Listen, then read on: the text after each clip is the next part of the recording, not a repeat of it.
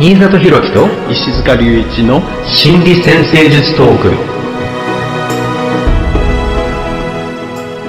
このポッドキャストでは先生科の皆さんに役立つ内容をざっくばらんにお話ししていきます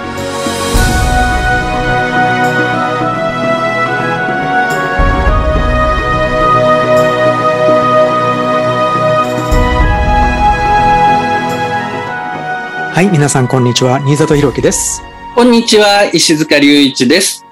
よろしくお願いします。はい、えー今回は天体観の対話シリーズ、天皇制へのハードアスペクトというテーマでお送りしていきたいと思います。はい。まあ、天皇制というと、まあね、いくつかキーワードを述べていくと、個性、または個性化、そして独立、またはまあ、革新、そして、えー予想外の出来事、または波乱っていうような感じのキーワードがあります。はい。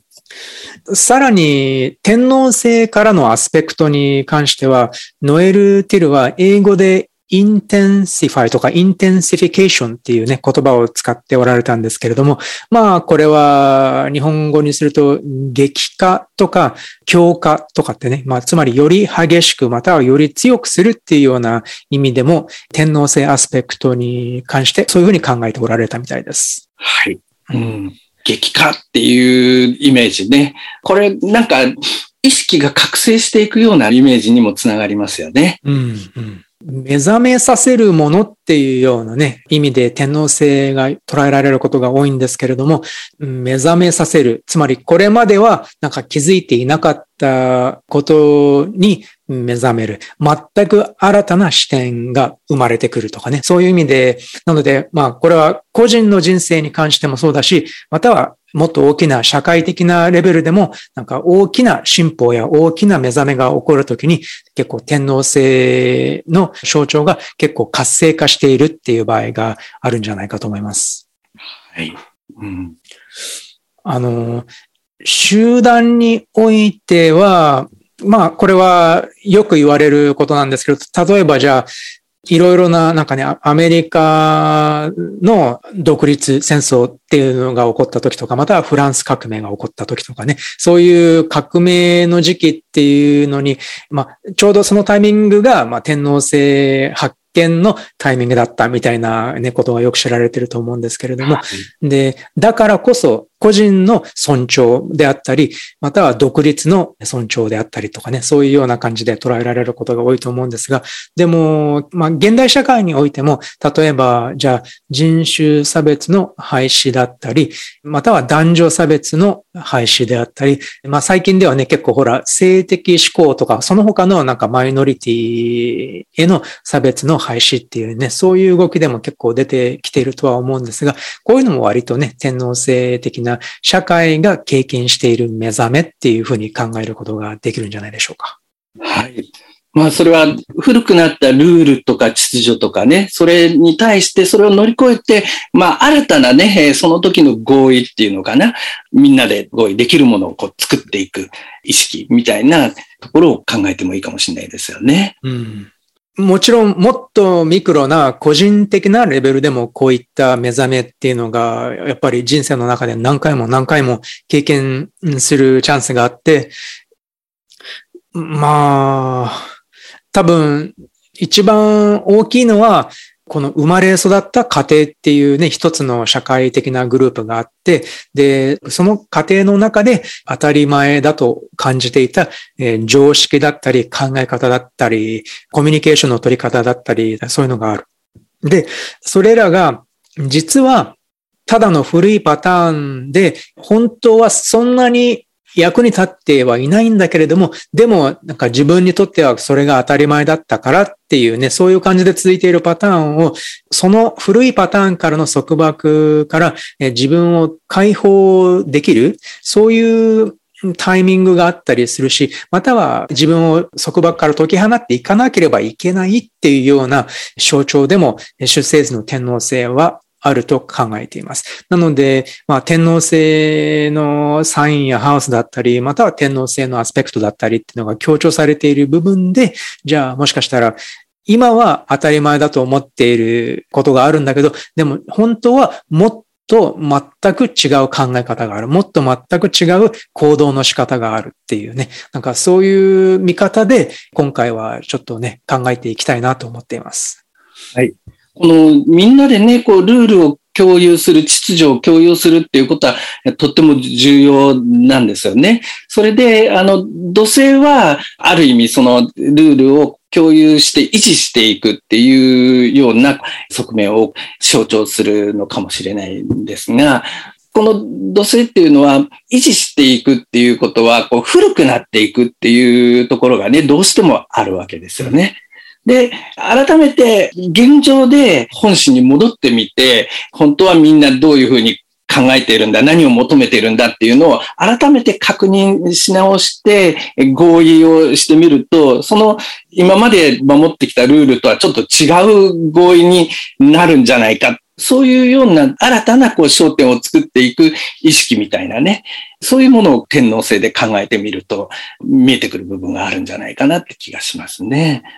そうですね。それで、まあ、こういうふうにね、外側の天体、まあ、天皇星、海王星、冥王星っていうふうに、外側に行けば行くほど、ちょっと、だから、既存の社会のルールとか常識っていうのと、だんだんだんだん離れたところに進んでいくっていうような感覚はあるのかなと思うんですが、それってある意味、まあちょっと怖いと思うかもしれないことではあると思うんです。なんでかっていうと、やっぱり、まあね、出る杭は打たれるとか、そういう感じのことわざもあるし、つまり、なんか自分の個性っていうのを、こう、すごく追求していくと、かなり、だから、周囲から見ると、それはなかなか目立った存在になりやすいっていうのもあるし、で、周囲から、あ、あの人はちょっと違うねっていうふうに見られる、まあ、原因になるかもしれないとも思うんです。だから、それをなんか本能的に集団から離れることを恐れて、あえてだからその天皇制の方向に行かないっていう動きも当然心の中にはあると思うんです。うん、ただ、大体の場合は、天皇制の方向にちょっと進むことで、かえって生きやすくなるっていうのはあると思うんです。っていうのは、なんか、ほら、アイデンティティっていう言葉があるけど、つまりね、自分はこうなんだっていう、まあ、これが自分なんだっていう感覚。社会に順応するためだけに、こう、自分を作っていくと、どうしてもじゃあそれがね、結構偽の、偽物の自分、またちょっとあんまりだから本当の自分とは言えないアイデンティティっていうのができちゃうっていうのが結構あると思うんです。で、その順応するために構築された自己像っていうのをこう一生懸命生きていてもなんか生きがいを感じられなくなるっていうこともあるかもしれない。で、人生のどこかで、あ、これ本当に自分の人生なんだろうかっていうね、そういう感覚を覚える時があるかもしれない。まあ、なんかね、それが重要な天皇制のトランジットだったりっていう時もね、そういうふうにぴったり先生術的に起こる場合もあるんだけれども、まあ、でも、基本的にいつでも本当に自分のあるべき、ね、自分の潜在能力だったり、まあね、転職とか運命とかだったりっていうのを生きている場合と、そういうものを全く活かせないで、あまり自分らしくない仕事だったり、まあ、人間関係だったりっていうのを生きていると、どうしてもどこかで歪みができてくる。で、そこでこういう今の生き方にはじゃあ生きがいを感じられない、意義を感じられないってなった時に、じゃあそこでもしかしたらじゃあ天皇制が大きなヒントになってくれるのかもしれません。うん。だから、時々、適切なところで天皇制がね、こう働いてくれるといいのかもしれないですよね。だから、人生長いね、目で見ると、やっぱり安定していた方がこう豊かになれるかもしれないけど、でもその安定を作るには、ルール、秩序、それをずっと守る必要があって、で、その中でこう窮屈になってくる。その窮屈になってきた時に、あ、やっぱり本当はこっちなんだっていうところをね、目指して、こう、作り直す、時々作り直すみたいなところでこう、働いてくれると、ちょうどいいかもしれないんですけど、まあ、なかなかね、思ったところで働いてくれるとは限らないのも天皇制ですよね。そうだね。ちょっとだから予測しないようなところで、なんかこうね、大きな、大きな出来事が起こっちゃう。で、それがきっかけになるっていうようなこともあるのかもしれない。うん、まあ、まあ、これはだから、やっぱりここまでこうお話ししてきた天体、太陽から土星までの天体がしっかり機能していれば、ある程度社会に順応するっていうのは、まあ、できているはずなんですよね。で、ある程度、まあ、安定した生活を築くっていうことも多分できているとは思うんです。で、そこで、だから、まあ、でも誰にでも何かそういうプラスアルファみたいな個性的な側面、人とはちょっと違う興味だったり、ちょっと違うなんか才能みたいなのがあったりする。で、それをじゃあ、あの、伸ばしていったら、もうちょっと生きやすくなるかもしれない。もうちょっとワクワクするような経験ができるかもしれない。で、そういう感じでいいとは思うんですが、ただ、たまに天皇制がものすごく強調されている出生図である場合、天皇制が、まあ、太陽に乗っかってたりとか、アセンダントに乗っかってたりとかね、まあ、月に乗っかってたりとかっていう状況だと、もしかしたらそういう個性的な方向、ね、個性を伸ばしていくっていう欲求だったり必要性だったりっていうのがもっともっと強いかもしれないから、そうしたら、じゃあ割と早いうちから自分の行きたい方向性、自分の伸ばしたい才能っていうのに気づいてしまうかもしれませんね。もうちょっと早いうちからね。そうしたら、じゃあそっちの方向に進もうっていう欲求だったり、エネルギーだったり、熱意だったりっていうのが存在すると思うので、そっちにじゃあなるべく早くから進んでおいてもいいのかもしれない。逆に進めなかったら割と強い葛藤みたいなものを内側で感じるのかもしれない。うん。だから時々この集団にとってもね、新たにね、今までの秩序、ルールを構造を壊して、あるいは改革していく必要があるのかもしれないし、そうすると、じゃあ、天土性とかが強調されていれば、そういうことをね、進めていく刺激になるような人っていうのかな。それを、うん、あの、働かせる役割みたいなものをね、えー、時々。だから、そずっとやり続けるっていうことはね、まあ、一つの集団が安定して存在するには、まあ、大変かもしれないですけど、でもまあ、現在のね、こういろんな集団、組織っていうのはもうずっと進化し続ける必要も持ってるかもしれないので、そうすると活躍の場所もたくさん出てきてるかもしれないですよね。という感じで、まあ、進化だったり、革新だったり、ね、個性だったりっていう風なね、まあ、キーワードでいろいろな方向から考えられるとは思うんですが、まあね、今回も皆さんから応募いただいたご質問、ご相談を取り上げながら、もうちょっとね、いろいろな側面からね、考えていきたいと思います。では、最初の方のご相談です。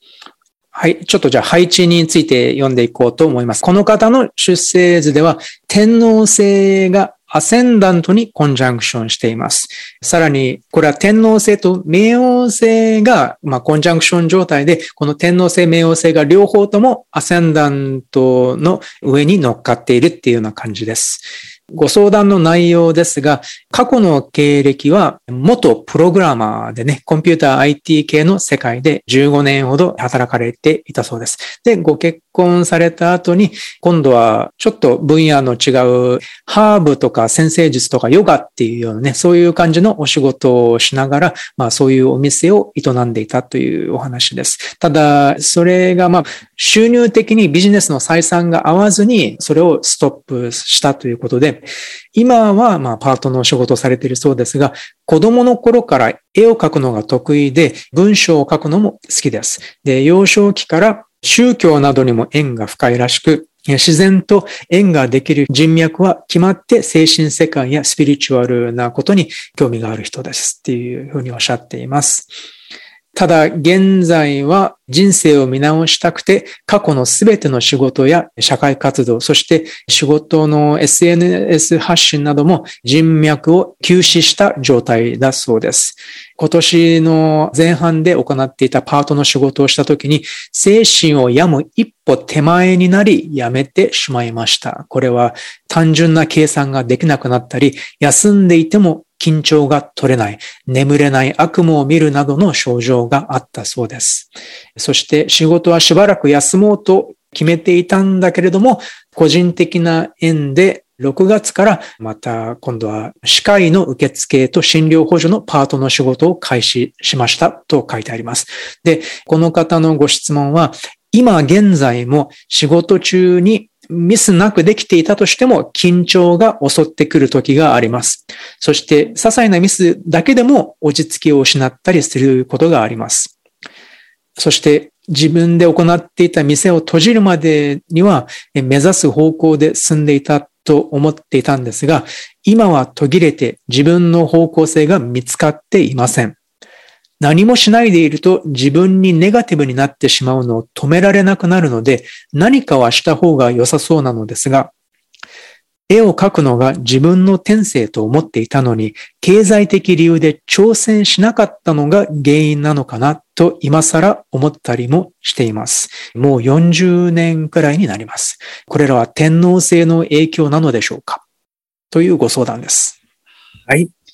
天皇制がね、まあちょうどアセンダントのね、上に乗っかっているような形でね、うん、えー、とっても強調されている様子があります。まあ MC ともね、アスペクトして、アングルとね、アスペクトしてるっていうところで、だからまあ人生の中でね、とっても強調されて働いていく様子っていうのがイメージできます。このホロスコープをね、えー、さらにちょっと詳しく見ると、この天皇星はマイナーアスペクトなんですが、太陽や土星火星に対してね、クイーンベチレっていうね、とてもこだわりの強いアスペクトも持っているようですね。うんで、まずどんな天体も、あるいはその天体の組み合わせも、いろいろな経験や表現の仕方ができるんですよね。それを、まあ人生の中でいろんな形で経験しながら、まあだんだんと意識的に見分けたり、建設的に利用できるようになっていくっていうことがとっても重要かもしれないんですよね。で、この経歴とかのね、お話を聞くと、その天皇制のテーマはね、とっても最初のお仕事にも働いているし、その他、先生術のね、お仕事も、まあ、天皇制的な側面も活かしているところもあると思います。で、だけど、いろんな事情で今、人生全体を見直したいっていうことで、まあ、改めて繰り返って、バランスを取り直しているようなね、ニュアンスが感じられます。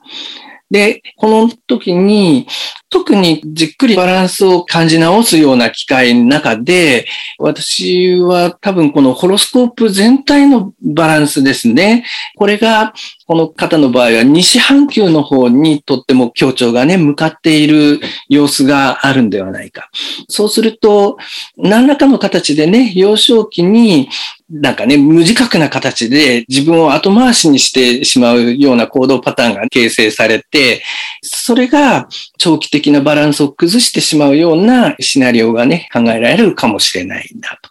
思うんですね。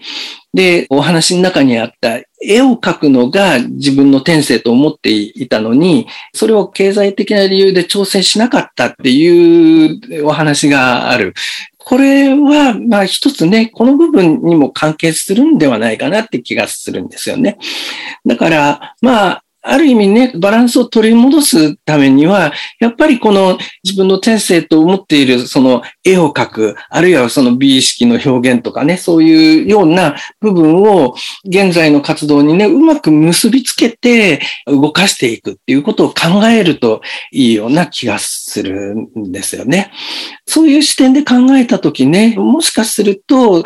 コンピューターのプログラマーの方に向かっていってる。まあ、最初の仕事をしていってる中で、一生懸命ね、それは経済的な理由で、本当はこれをやりたいんだけど、これを抑えた方がいいっていうような気持ちをこう繰り返し繰り返しパターンとして培っていったような印象がね、あるんですが、そこを改めてね、ちょっと振り返り直して、その部分を尊重して、しっかり追求してみようっていうところをね、考えてもいいかもしれないですよね。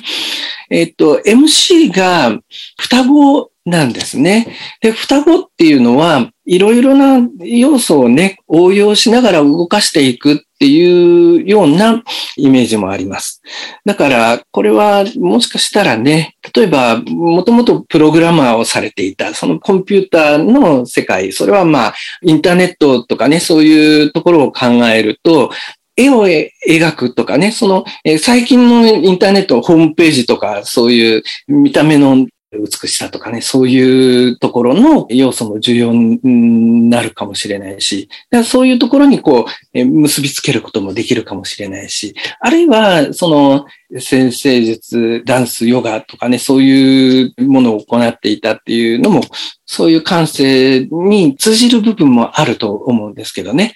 で、まあ、何かしらの形で、そういう絵を描くっていうことに、まあ、関連するような感覚をしっかり取り戻して、それをこう、結びつけながら動かすっていうことを改めて考えてみてみると、良いのではないのかな。えそんな風に感じました。そうですよね。だって、今年の初めの方に行っておられたパートの仕事をしているときに、本当にもう精神が参ってしまっていたって書いてありますね。で、しばらく休もうと思ったんだけれども、また、まあ、個人的な縁で、またパートを始められた。これってどっちかっていうと、なんか自分のためというよりは、多分誰かそのね、ご縁のある方のためにこう、もしかしたらパートに出てみようっていうような感じがあったのかもしれないと思うんです。で、そして今もそのパートのお仕事をなさっている最中に緊張が、まあ、いわゆる絶えないっていうようなね、感じがある。だから、つまりこれからもそういう状態でパートの仕事を続けられても、もしかしたらまたもう耐えられないくらいにね、参ってしまうっていうような状態に陥る、まあ、危険性もないとは言えないんじゃないかなと思うんです。だから、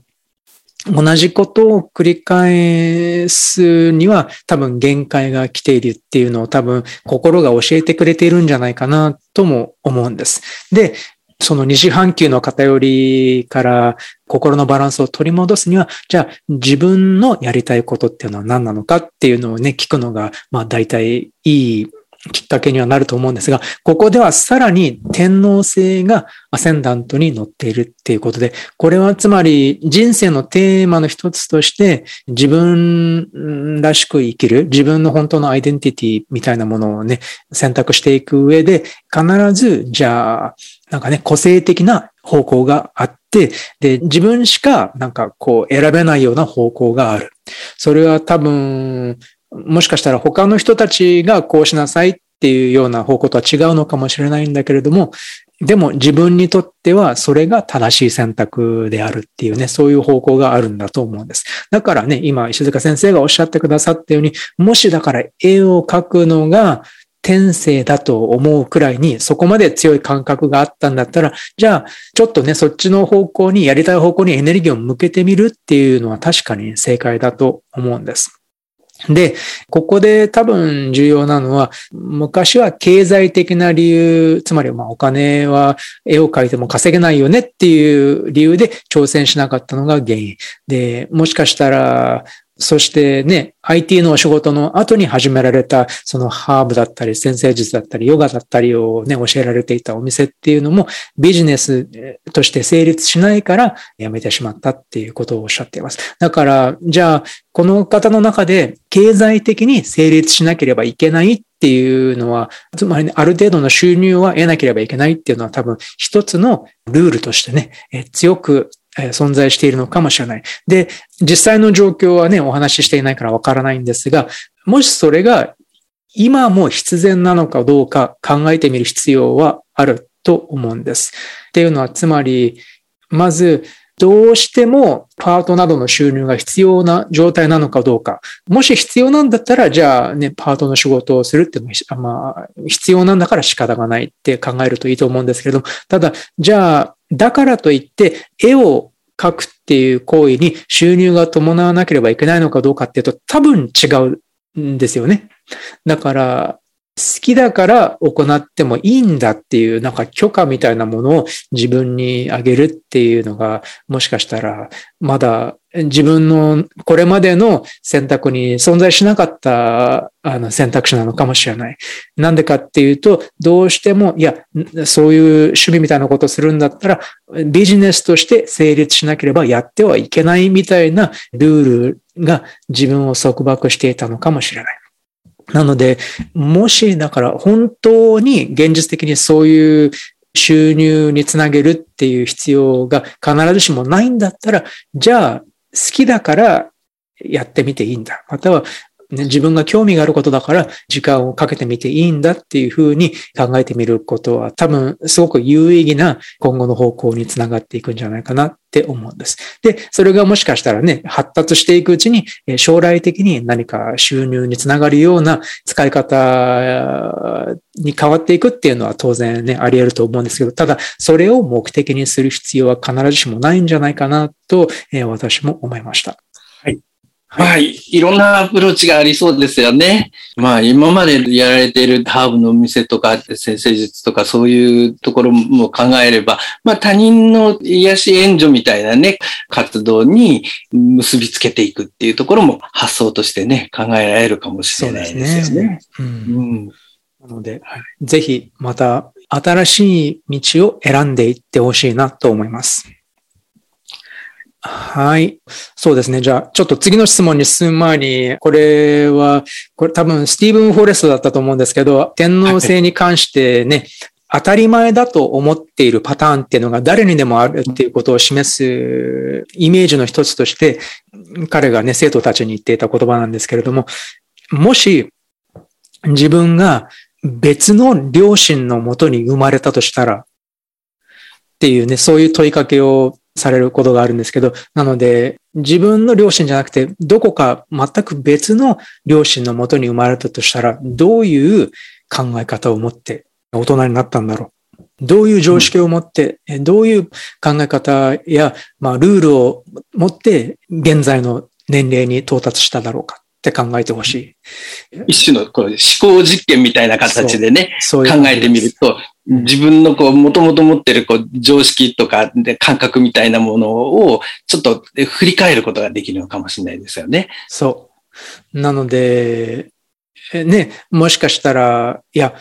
絵を描くなんてお金にならないとダメだよっていうね、ご両親も当然いらっしゃるとは思うんですが、でもそんなこと全く関係なくて、いや、好きなんだったらやってみなさい。私たちがサポートしてあげるからっていうご両親も当然いるわけですよね。で、ただ、成人してしまったら、あの、大人としてできることにそんなに差はないんですけれども、でもそういう常識の差で培われてきた考え方の違いっていうのはすごく大きいんですよね。で、もう両親のもとを離れて、一人の社会人としてすごいたくさんの選択肢や自由を得た後でも、じゃあそこでまだ自分を縛っているルールが存在するのかもしれないっていうね、なんかそういう、まあ思考実験ですよね。うん。その自分をちょっと違う環境で育ったことにしてみると。うん。まあ、よくあの、リフレーミングって言いますけどね。それの一つの視点になりそうですよね。そうですよね。うん、天皇制的な、ね、感じしますね。天皇制的な感じです。うん、はい。では、えー、2番目のご相談を読み上げていきたいと思います。こんにちは。いつも楽しく学ばさせていただいています。私のチャートではディセンダント上に天皇星があります。つまり7ハウスカスプの上に天皇星があります。もうちょっと他にも配置があるみたいなんで読み上げていきますが、このチャートでは天皇星が6ハウスの月とコンジャンクション、そして10ハウスの金星、水星とスクエアを形成しています。なので、7ハウスカスプ上にちょうど乗っかっている天皇星が6ハウスの月とコンジャンクション、さらに10ハウスの中にある金星、水星と90度を形成した状態です。ご相談の内容は、人との距離感というものが私にとっては重要で、長時間人といることに苦痛を感じます。気を使ってしまうので、一人でいるか、一期一会の関係の方が楽だと感じています。つい人から離れて孤独を選んでしまうので、このまま行ったら完全に孤独な老後を送ってしまいそうです。結婚は諦めています。仕事があるうちは人と関わっているので大丈夫ですが、孤独になるのは怖いです。良いアドバイスをいただければ幸いです。よろしくお願いいたします。はい。ホロスコープを見ると、まあ、この、えー、7ハウスのカスプ付近にね、天皇星があって、で、近くに月もあって、月と金星がスクエアになってる。だから、まあ、ある意味この対人関係、関係づくりっていうテーマと、この天皇制のテーマ、それをこう、え一緒に働かせる、えー、まあ、課題、テーマを持っているっていうふうに考えてもいいかもしれないですよね。うんある意味ね、人間っていうのはね、緊張を通しながらこう成長していくものかもしれないんですが、だからまあ、ここでは天皇制、その天皇制っていうのはまあ、ある意味自分の独特さ、自由なね、こう発想をこう動かしていきたい。そういうこう意識。それはもしかしたら他人とね、やりとりをするっていう、まあ、対人関係ではなかなか追求しづらいような様子が出てくるかもしれないですが、でも、それらを、まあ、どうしたら一緒に動かすことができるかなっていうところをいろいろね、考えて工夫していくっていうことも一つね、テーマとして考えることはできるかもしれないなと思います。それで、ホロスコープを見ると、全体的な偏りが東半球、南半球の方に向いている様子があります。で、これは典型的なイメージでね、忙しく仕事をして、ずっとね、家庭を振り返らないでいると、定年になって仕事がなくなると帰る場所がなくなってしまうっていうことに気がつくみたいなね。典型的な、そういう偏りのバランスが出てきやすいパターンかな。特に幼少期の環境の中で、そういうような行動パターンをしていくとうまくいくような状況っていうのが何かしらのね、形であったんではないかなと思うんですよね。で、その中でそういう方向にこう意識を向けていった方がいいっていう観念、あるいは感情を繰り返し感じて言っていたんではないかな、という気がします。まあ、ホロスコープ上には、これは、えっ、ー、と、オーブがとっても広いんですけど、こうエレメントの中でね、エレメントにある3つのサインが全部ね、天体入っていて強調されるっていうのが、風のサイン、えー、そして水のサインもね、そういう状態になってるので、だから、まあ、ある意味、他人に頼らないでね、自分の中でね、こう動いていくことができやすい、そういう特徴をこう持っているかもしれないですよね。まあ、そういうのと合わせて、自分の中で進めていった方が、うまくいきやすいなと、いうふうに感じやすいところがあったのかもしれないですよね。でも、その長い目で見てね、やっぱりその、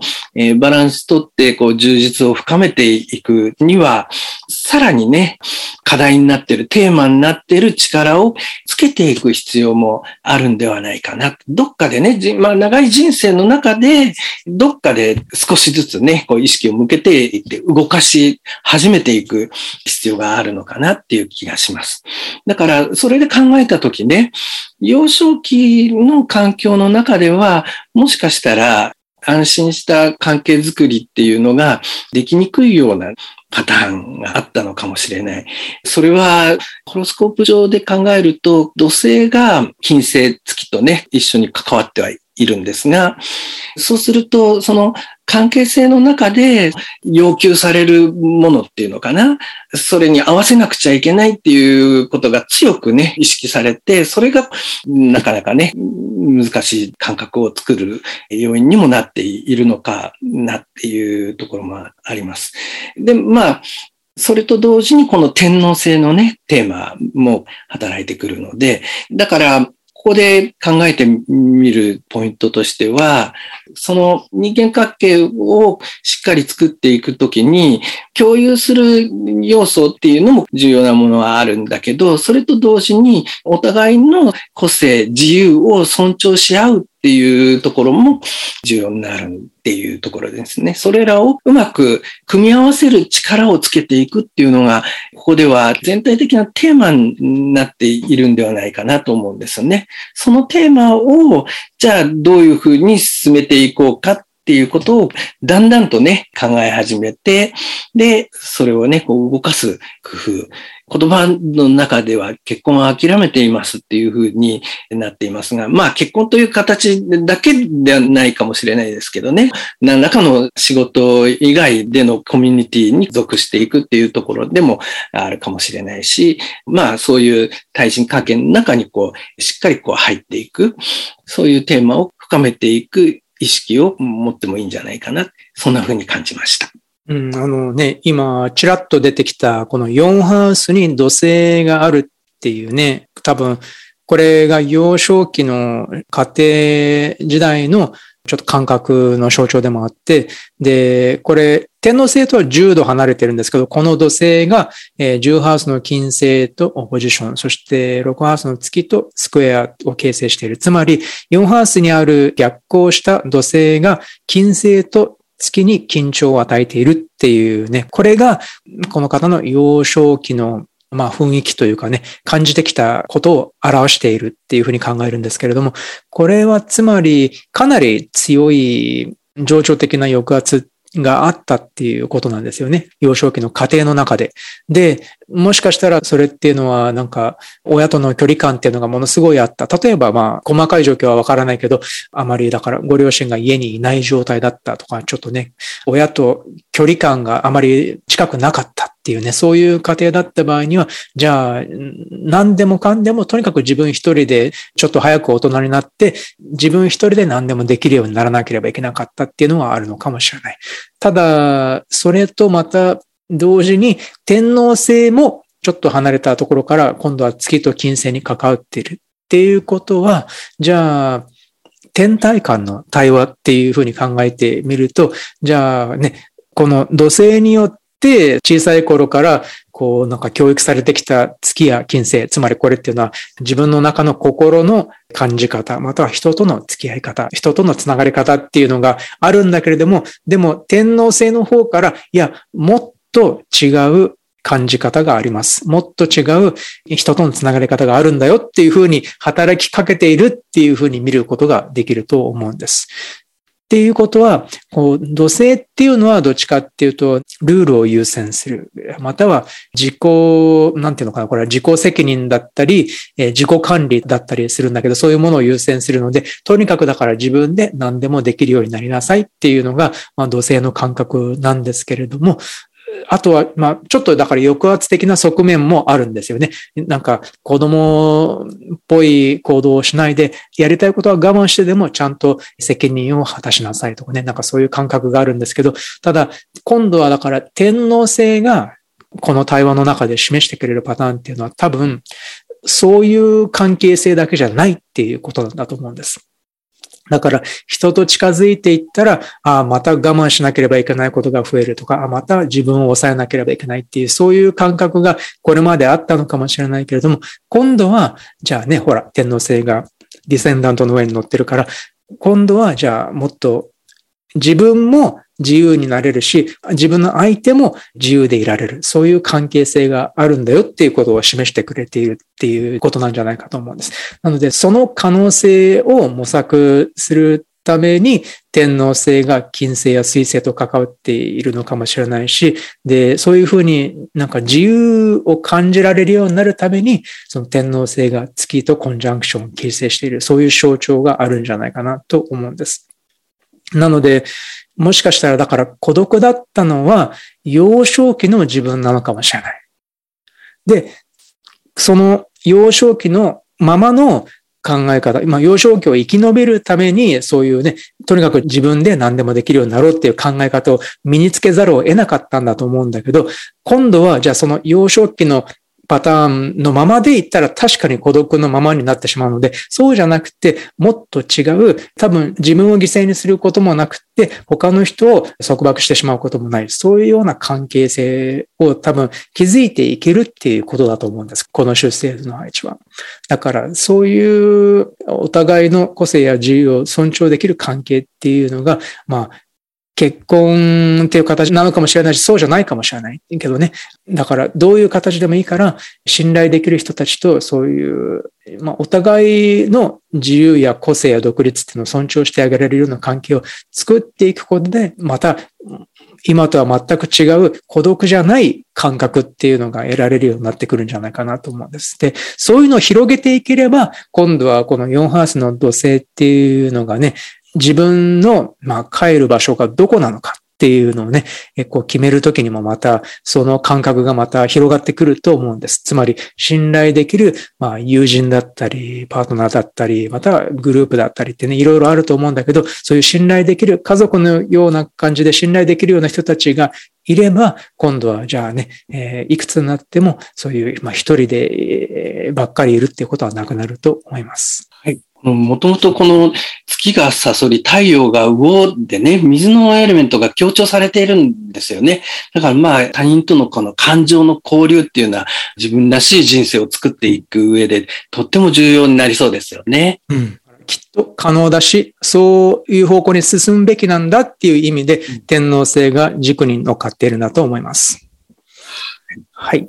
また残り時間があとわずかになってまいりましたので、この次のご相談で最後にしたいと思います。いつも楽しみに聞いています。今回は天皇制のテーマですが、私は8ハウス伊手座にある天皇星に月と土星がコンジャンクション、火星がスクエアを形成しています。つまり、8ハウスの天皇星が月と土星とコンジャンクション、そして火星、これは5ハウスの火星とスクエア。天皇制という変革の星に月の安心感が感じられません。そして、さらに土星の規律が圧迫のように感じられます。このアスペクトをまだ使いこなせていないように思います。そして、火星のスクエアについては、突発的な行動は以前よりは少なくなりましたが、今も時折あります。全体的に感情面でも実生活でもあまり落ち着くことがないと感じています。天皇星の性質と相反するような星である月や土星、または天皇星の性質を助長するような星、つまり火星もあるんですけど、これらの天体のバランスの取り方にアドバイスをいただければと思います。まあ、ホロスコープ上にはね、いろんな天体があって、それぞれが連携しながら自分らしい人生の状態っていうのかな、いろいろな経験が進む状況を作っていけるね、力をつけられるというわけですよね。それは、まあ、ある意味、それぞれの天体の働きを統合するとかね、自分の全体性を持ってね、成長していくっていうことにつながると思うんですが、それは思わしくない経験の仕方に慣れて気にしなくて済むようになるっていうことではなくてね、まあそういう部分もあるかもしれないですが、でも建設的にね、自分とさらに周囲の環境との間のやりとりにとっても建設的な動かし方を意識的にできるようになっていくっていうことが重要だと思うんですよね。だからまあ、例えば天皇星と火星のスクエアでね、えー、それはまあ一つの意味としては突発的な行動っていうのが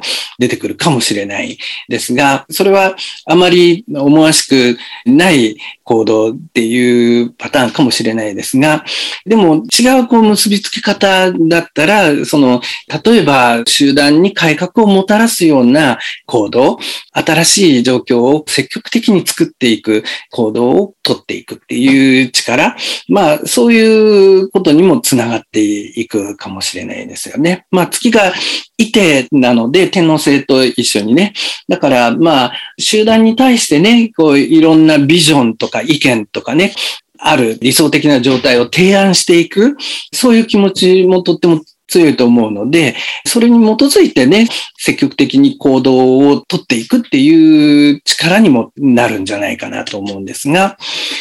そういう力、まあ、いろんな形で動かせるんですが、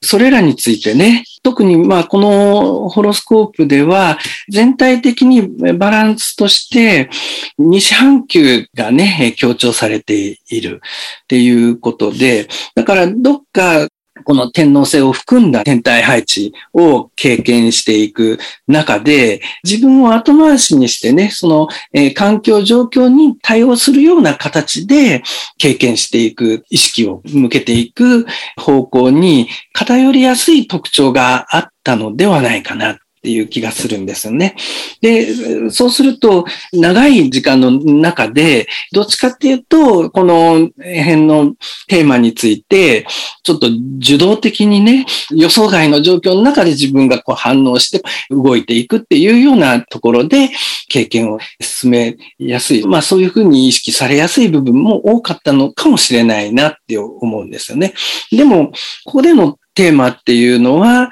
多分、まあ、そういうような経験の仕方でも、いろんなね、周りの人々がどういうふうな気持ちになるか、どういう動きが起こってくるかっていうことの理解にはとってもつながっていると思うし、そういう経験を全体的にね、改めて自分自身のテーマを中心に添えながら、それをこう動かしていくための道具としてね、改めて使う力をつけていく。そんな風に発想していくと、ある意味、それらの天体の力を自分の意識、意志でコントロールしながら建設的にね、動かしていくっていうことが、まあ、少しずつね、できるようになっていくのではないかな。そんな風に感じます。まあ本当にいくつかのレベルで考えられると思うんですが、まあ人間関係的には先ほどおっしゃっていただいたこの西半球への偏りっていうのがかなり強調されているので、なのでもしだから落ち着くことがあまりないって感じられているんだったら、それはもしかしたら、うん、かなりだからアンテナみたいなのが、こう、周囲の人たちが何を感じているのか、えどういうふうに周囲の人たちのために自分が尽くすべきなのかっていうの、なんかね、そういう行動のためになんかかなり神経を使っていらっしゃるのかもしれない。そういう意味でも、なんか割とこういう、まあ突発的なじゃないけど割となんかそういう敏感なあり方っていうのかなこの天皇制から月、そして火星へのそういうなんか結構ポンポンポンポン行動できるような感じがするんですけれども、その行動力みたいなのが、なんか他の人たちのために、他の人たちを満足させるために常に気を配るっていうような感じで使われていたら、なかなか休まらないのかもしれないなとは思います。ただ、もしかしたら、これ、もともとこの天皇制と火星のつながりっていうのは割とうん、そうですね。なんか、まあ、ティル先生はね、時々、なんか数学とか発明とか、なんかテクノロジーとかね、そういう関係の方に多いって言われてるんですけど、だから、割と、そういう自分の強みとして、ちょっとね、自分の好きな分野で、かなり尖った、なんか、そういう趣味だったり、得意な分野だったりっていうのを伸ばしていける、なんかね、そういうような感覚があるので、これをだから一つの、まあ、天才であったり、才能であったりっていうようなね、形の現れ方で考えることは可能だと思います。なので、まあね、どの分野で活躍されているのかっていうのにもよると思うんですけれども、それは、だから、決してだからただ単に意味のない突発的な行動ではなくて、多分どこかに突出した形で、なんかね、自分の才能を表現できるっていう意味だと思うんです。ここに土星が加わっているっていうのは多分それはなんかね、長期的に努力してでも伸ばす価値のある、そういう方向性を選びなさいっていうことだと思っています。で、ただ、ここで月が関わってくるのがね、また面白いと思うんですけれども、まあ、全部伊手座の天体だからね、月も天皇星も土星も、だから、まあ、象徴的には、じゃあ、そういう、まあ、伊手座的な方面、まあ、もしかしたらだからそれはなんかね、ちょっと哲学的な方面であるのかもしれないし、またはこういうね、先生術みたいに、もう8半薄い手だからね、先生術みたいに、そういうちょっとだから、まあ心理的な事柄も含めた哲学的な方面っていうのを深めていきたいっていうことの表れなのかもしれません。なので、まあそういうふうに、ちょっとだからこれはまあ生きがいであったり、ね、仕事っていうレベルになるけど、そういう意味で考えると割と足並みを揃えて自分の興味のある方向に進めていく上では、割となんかこの天体間の対話が結構スムースにいくような感じがするんですけれどもね。ただ、これが、じゃあ、普通の人間関係っていうふうに、先ほど申し上げた感じで考えていくと、多分、じゃあ、あの、もし、与えすぎているっていうね、周囲のためにとにかく気を配りすぎているっていう、それでちょっとどうしてもだから神経が休まらないっていう状態なんだったら、じゃあ、あえて別の自分の空間、自分の時間っていうのをこう優先するために、ちょっと人から離れる時間を作るっていうことも大事なのかもしれないし、また全くなんかこう身にならない人間関係みたいなのをあえてこうやめてみるとかね、そういうような決意も必要な時が時々あるのかもしれない。なので、天皇制っていう見方で考えると、じゃあ、もしかしたら今まで当たり前のように行ってきたこと、または今まで当たり前のように続けてきた関係っていうのが、もしかしたら苦痛で重荷になっているのかもしれない。で、それで、じゃあ、不必要に抱えてしまっている重荷があるんだったら、じゃあ、それは、あえて手放して、もっと自分のためになる方向に進んでいいよっていうね、そういう、そういう選択肢もあるよっていう感じで、まあ、そういう感じで天体間の会話が進む時もあるのかもしれないなと思いました。はい。この月に一緒に触れている天皇制と土星ですが、だからまあこの天皇制的なものと土星的なものの間の葛藤みたいなね、えー、これもこうあるかもしれないんですが、この土星の方にはこのアセンダントの支配性の金星がね、結構しっかり結びついてるんですよね。だから、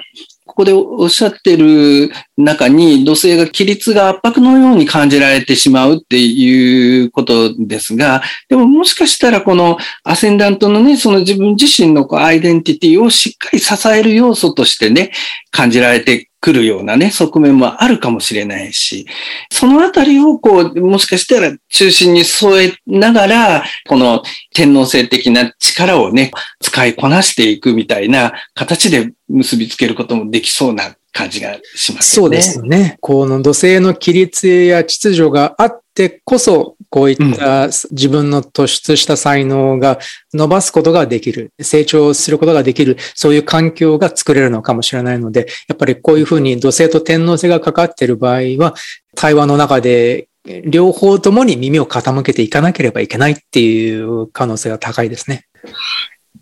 はい。という感じです。まあね、今回もね、いろいろな天体との、あまあ、アスペクト、そしてそれを様々なね、皆さんの現実の人生の中でね、どういうふうに体験されているのかっていうね、お話が少し聞けたので、大変、まあ、興味深い内容だなと思いました。皆さん、まあ、今回も応募をしてくださった方々ね、ありがとうございました。そして次回は海洋性のハードアスペクトというテーマでお送りしたいと思います。でまあね、今回も最後まで聞いてくださりありがとうございました。どうもありがとうございました。